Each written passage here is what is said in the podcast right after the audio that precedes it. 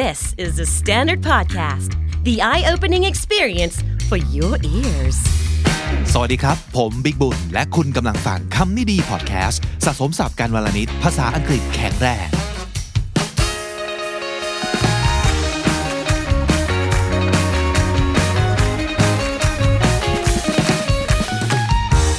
คุณผู้ฟังครับ วันนี้จะมาจกสับครับ จะพาคุณผู้ฟังไปรู้จักกับ YouTube Channel อ่า ช่องหนึ่ง ซึ่งผมก็เพิ่งไปเจอมาไม่นานนี้ แล้วก็รู้สึกเอ้ยชอบนะครับ แล้วมีอะไรน่าสนใจหลายอย่าง อันหนึงที่ผมรู้สึกได้เลยก็คือว่าเจ้าของช่องเนี้ยเขาชื่อทอมัสแฟรงค์นะครับเป็นคนที่พูดเร็วมาก แต่พูดชัดมาก ผมอยากจะฝากบอกกับทุกคนที่อยากจะฝึกการฟังภาษาอังกฤษนะครับ เข้าใจว่าบางทีเรายังไม่ค่อยแข็งแรงในเรื่องของการฟัง ก็จริง แต่นั้นไม่ได้แปลว่าเราควรจะฟังแต่อะไรง่าย ๆ และช้าๆเสมอไปนะครับ จริงๆแล้วเนี่ยเรามีความสามารถนะคนเราทุกคนมีความสามารถในการฟังแล้วก็เรียนรู้ทั้งนั้นไม่ว่ามันจะเป็นเรื่องยากหรือเรื่องง่าย ถ้าเราไปจดจ่อมากเกินไปว่า เราต้องฟังให้ออกทุกคำนั่นแหละคืออุปสรรคที่จะทำให้คุณ ฟังไม่รู้เรื่อง แต่ถ้าเกิดคุณฟังแบบฟังฟังไปเหอะ ไม่ต้องตั้งใจขนาดนั้น ประสาทหูของคุณจะค่อยๆ ปรับ ให้เราค่อยๆ จับทุกคำได้ชัดเจนขึ้น แล้วก็จับได้มากขึ้นไปเองนะครับ เพราะฉะนั้นสิ่งที่ผมอยากแนะนำซึ่งเคยทำจริงมาแล้วแล้วรู้สึกว่ามันได้ผลก็คือว่าลองฟังให้หลากหลายนะครับ ฟังสำเนียงไม่ต้องแค่อเมริกันอย่างเดียวก็ได้ ฟังหลาย ๆ สำเนียง ฟังคนพูด แบบเร็วบ้าง แบบช้าบ้าง ก็ได้ไม่เป็นไร ฟังเจ้าของภาษาบ้าง ไม่ใช่เจ้าของภาษาบ้าง สลับกันไป ประเด็นคืออย่าไปกลัวครับ อย่าไปคิดว่า เฮ้ย เราฟังไม่รู้เรื่อง ไม่จำเป็นต้องฟังรู้เรื่องทุกคำก็ได้นะ ไม่จำเอางี้ไม่จำเป็นต้องฟังออกทุกคำถึงจะรู้เรื่องก็ได้ เพราะว่าเวลาเราทำความเข้าใจกับสิ่งที่เราฟังเนี่ยเราไม่ได้นั่งแปลไปทีละคำเราฟังรวมๆแล้วเราแปลความ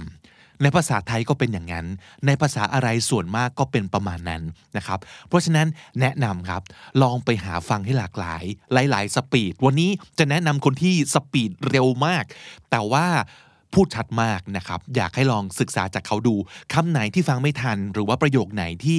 สำคัญนะครับ แล้วก็มีศัพท์สำนวนน่าสนใจ เดี๋ยวผมจะมาทบทวนให้ฟังอีกครั้งหนึ่งนะครับอะลองไปฟังกัน วันนี้เป็น tricks and tips นะครับ เกี่ยวกับเรื่องทำยังไงเราถึงจะจดจำอะไรก็ตามที่เราอ่านไปเนี่ยให้ได้มากขึ้นนะครับ how to remember more of what you read จาก YouTube Channel ชื่อ Thomas Frank นะครับ T H O M A S แล้วก็ Frank F R A N K ลองไปฟังดู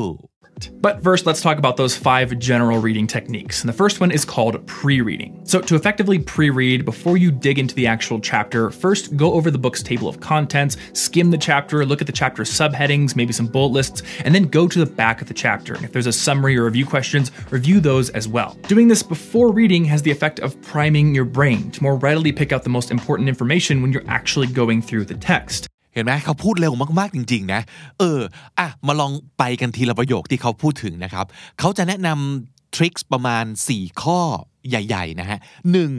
pre reading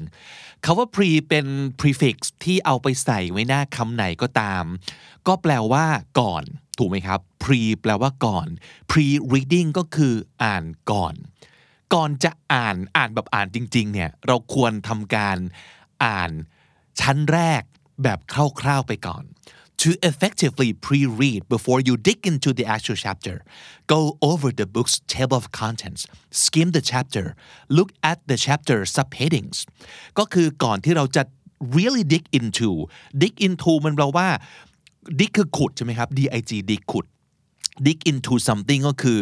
ลงลึกไปกับอะไรสักอย่างหนึ่ง เริ่มทำอะไรสักอย่างแบบ จริงจังนะครับเอ่อ to try to find information about something นั่นคือ dig into something นะครับก่อนที่จะตั้งใจอ่านแบบจริงจัง เราควรจะ go over ก็คือไปดูคร่าวๆครับ the book's table of contents ก็คือสารบัญนะครับ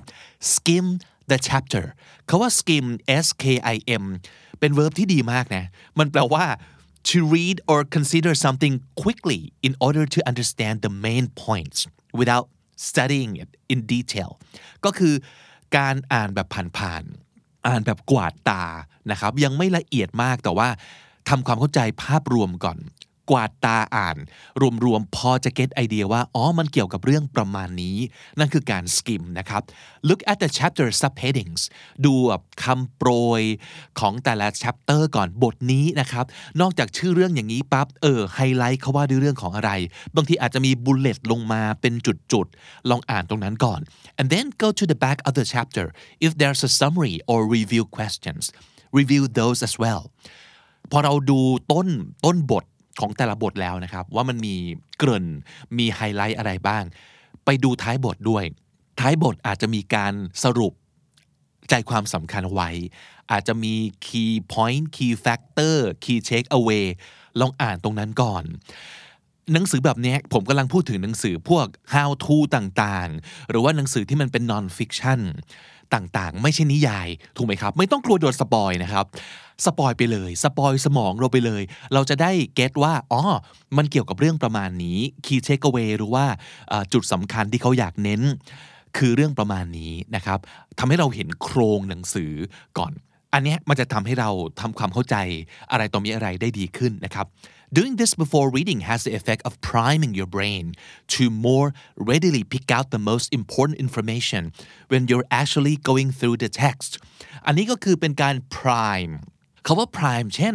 คุณสาวๆ หรือหนุ่มๆ หลายคนอาจจะรู้จัก primer ใช่ไหมครับ มันคือสิ่งที่เราแบบก่อนจะลงรองพื้นก่อนจะลงอะไรต่อมีอะไร มันจะมีการแบบลง primer มันคือการทา เตรียมผิวชั้นแรกสุดเลยนะครับ การ prime your brain ก็แปลว่าการเตรียมสมองของเราให้พร้อม ในการรับข้อมูลอย่างจริงจังในสเต็ปต่อไป มันเป็นการ priming your brain to more readily pick out the most important information ก็คือมันจะทำให้เราเห็นว่าอ๋อใจความสำคัญที่สุดคืออะไร แล้วเราก็จะได้ pick out pick out คือหยิบออกมา เลือกว่าอันไหนสำคัญแล้วหยิบออกมา นั่นคือ pick out ก่อนที่เราจะเริ่มอ่านอย่างจริงจังนะครับ นี่คือสเต็ปแรกเลยของการก่อนอ่าน ก่อนอ่านต้องทำยังไง ก่อนอ่านก็ต้องอ่านเหมือนกัน แต่ว่าอ่านแบบนี้นะครับ ข้อที่สองลองไปฟังดูว่าเคล็ดลับคืออะไรครับ Secondly, highlighting can be very effective, but only if you do it right. See, a lot of people have the tendency of highlighting way too much when they read or going through the text and highlighting immediately instead of trying to read and understand the text first. เรื่องของการไฮไลท์นะครับเป็นเรื่องที่สำคัญมากเลย ไม่ว่าคุณจะอ่านหนังสือตำรา textbook หรืออะไรก็ตามทีที่เราอยากจำได้ เราอยากเข้าใจ เราจะใช้วิธีการปาดไฮไลท์ใช่ไหมครับ แต่ highlighting can be very effective but only if you do it right การไฮไลท์มันจะได้ผลมาก ๆ เลยนะ เป็นวิธีการที่ดีแต่ต้องทำให้ถูกด้วย See a lot of people have the tendency of highlighting way too much when they read or going through the text ก็คือ a lot of people คนจำนวนมาก have the tendency มีแนวโน้ม ที่จะ highlighting way too much คาว่า too much ก็แปลว่ามากเกินไปอยู่แล้ว way too much ก็คือมากเกินไปมากนะครับ จนบางทีแล้วครับพอมองไปในหนึ่งหน้าเนี่ยมีบรรทัดหรือว่ามีคำที่ไม่ได้โดนปาดไฮไลท์อยู่แบบ ไม่กี่คำไม่กี่บรรทัดเอง นอกนั้นไฮไลท์หมดนะครับ ประเด็นก็คือเขาจะบอกว่า read the text before you start marking it. This has the dual effect of making sure that you're focusing all of your attention on actually understanding what you're reading instead of looking for sections to highlight, but it also prevents you from highlighting too much. And this is important because the more that you highlight, the less useful those highlights are. read the text before you start marking it ก่อนจะไฮไลท์เนี่ยอ่านหรือยัง หลายๆ คนคือมือไปก่อนเลยนะครับ มือปาดไปก่อนเลย แล้วก็อ่านไปด้วยระหว่างที่ไฮไลท์ไปด้วย เพราะฉะนั้นในที่นี้เนี่ยไฮไลท์ทำหน้าที่แทนนิ้วในการไล่ตัวหนังสือ พร้อมกับไล่สายตา ซึ่งถ้าเกิดจะทำอย่างนั้นนะใช้นิ้วก็ได้นะ ไม่ต้องใช้ไฮไลท์นะครับ เราเก็บไฮไลท์เอาไว้เฉพาะสิ่งที่สำคัญมากที่สุดจริง ๆนะครับ การที่เราอ่านก่อนแล้วค่อยไฮไลท์ทีหลัง This has the dual effect of making sure that you're focusing all of your attention on actually understanding what you're reading instead of looking for sections to highlight ก็คือ การที่เราอ่านก่อนจะมาไฮไลท์เนี่ยมันจะช่วยให้เราโฟกัสในการทำความเข้าใจมากกว่าการมองหาว่า เอ๊ะ จะปาดไฮไลท์ตรงไหนดีนึกออกไหมครับ but it also prevents you from highlighting too much แล้วมันก็จะช่วย ป้องกันไม่ให้เราปาดไฮไลท์มากจนเกินไปนะครับคำว่า prevent ก็คือป้องกัน prevent someone from doing something ก็คือป้องกันใครไม่ให้ทำอะไร ในที่นี้ก็คือ this would prevent you from highlighting too much การอ่านก่อนไฮไลท์จะช่วยป้องกันไม่ให้เราไฮไลท์มากเกินไปนะครับ and this is important because the more that you highlight the less useful those highlights are อันนี้เป็นสิ่งสำคัญที่สุดก็คือ ยิ่งเราปาดไฮไลท์มากเท่าไหร่ สิ่งที่เราไฮไลท์ยิ่งมีความสำคัญน้อยลงไปเท่านั้น เพราะฉะนั้นสิ่งที่เราไฮไลท์ก็ควรจะมีน้อยกว่าหน้ากระดาษขาวๆครับ ไม่งั้นมันจะไม่เรียกว่าไฮไลท์ไม่เรียกว่าสำคัญนะครับ ข้อ 3 ครับไปฟังครับ Tip number three take notes after you read. And notice that I said after you read. Now, you don't have to wait specifically until you end an entire chapter, but I think it's good to at least read a section, try to get into it, and then go over it again and take notes on the most important details. Now, you might be asking, what are the most important details? How do I know what I'm supposed to take notes on? And hopefully, your pre reading will give you a little bit of illumination in this area because you're going to start picking out what's most important. But in general, some good things to look out for include key terms, which are often bolded or italicized organized main points, and also examples and stories that highlight those main points. And these can often be summarized. You don't have to take notes on them in too much detail. นี่เป็นสิ่งที่คำนี้ดีย้ำบ่อยมากๆเลยนะครับ ในเรื่องของการท่องศัพท์ อ่านศัพท์ หรืออะไรก็ตามทีนะครับ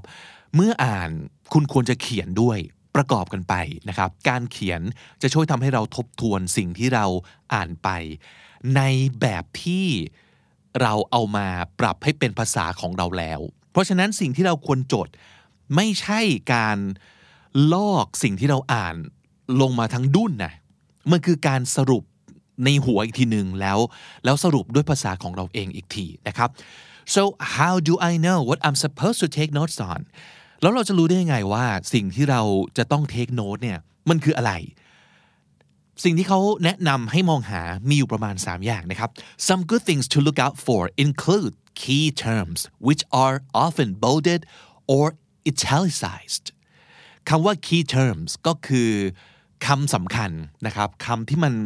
เป็นคีย์เป็นคำไฮไลท์ของแต่ละบท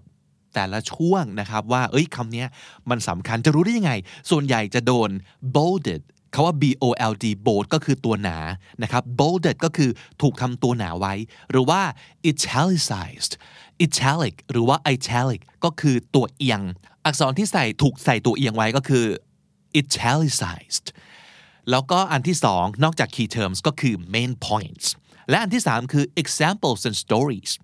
หนึ่งคือคำสำคัญสองคือประเด็นสำคัญ และสามคือตัวอย่างและเรื่องราว นั่นคือสิ่งที่คุณสามารถจะแกะออกมาจากทั้งหมดที่คุณอ่าน แล้วย้าย ไปอยู่ในโน้ตของคุณได้นะครับ นั่นคือสิ่งที่จะช่วยให้เราทำความเข้าใจเรื่องราวที่เราอ่านไปเนี่ยได้ดีขึ้นนะครับ That brings us to a very related tip, which is to summarize what you read after you're done reading it. And with summaries in particular, I think it's good to finish an entire chapter and then go back, try to pick out the main points, maybe look at your notes, and then write a summary. Again, you don't want this thing to be too long. You just want it to be a very uh, distilled version of what you read that contains the most important and salient points. Summarize what you read after you're done reading it. ก็คืออย่างที่บอกฮะอย่าแกะอย่ายกมาทางดุนแต่ว่าให้สรุปความด้วยภาษาของเราเอง you don't want this to be too long you just want it to be a very distilled version of what you read that contains the most important and salient points คำว่า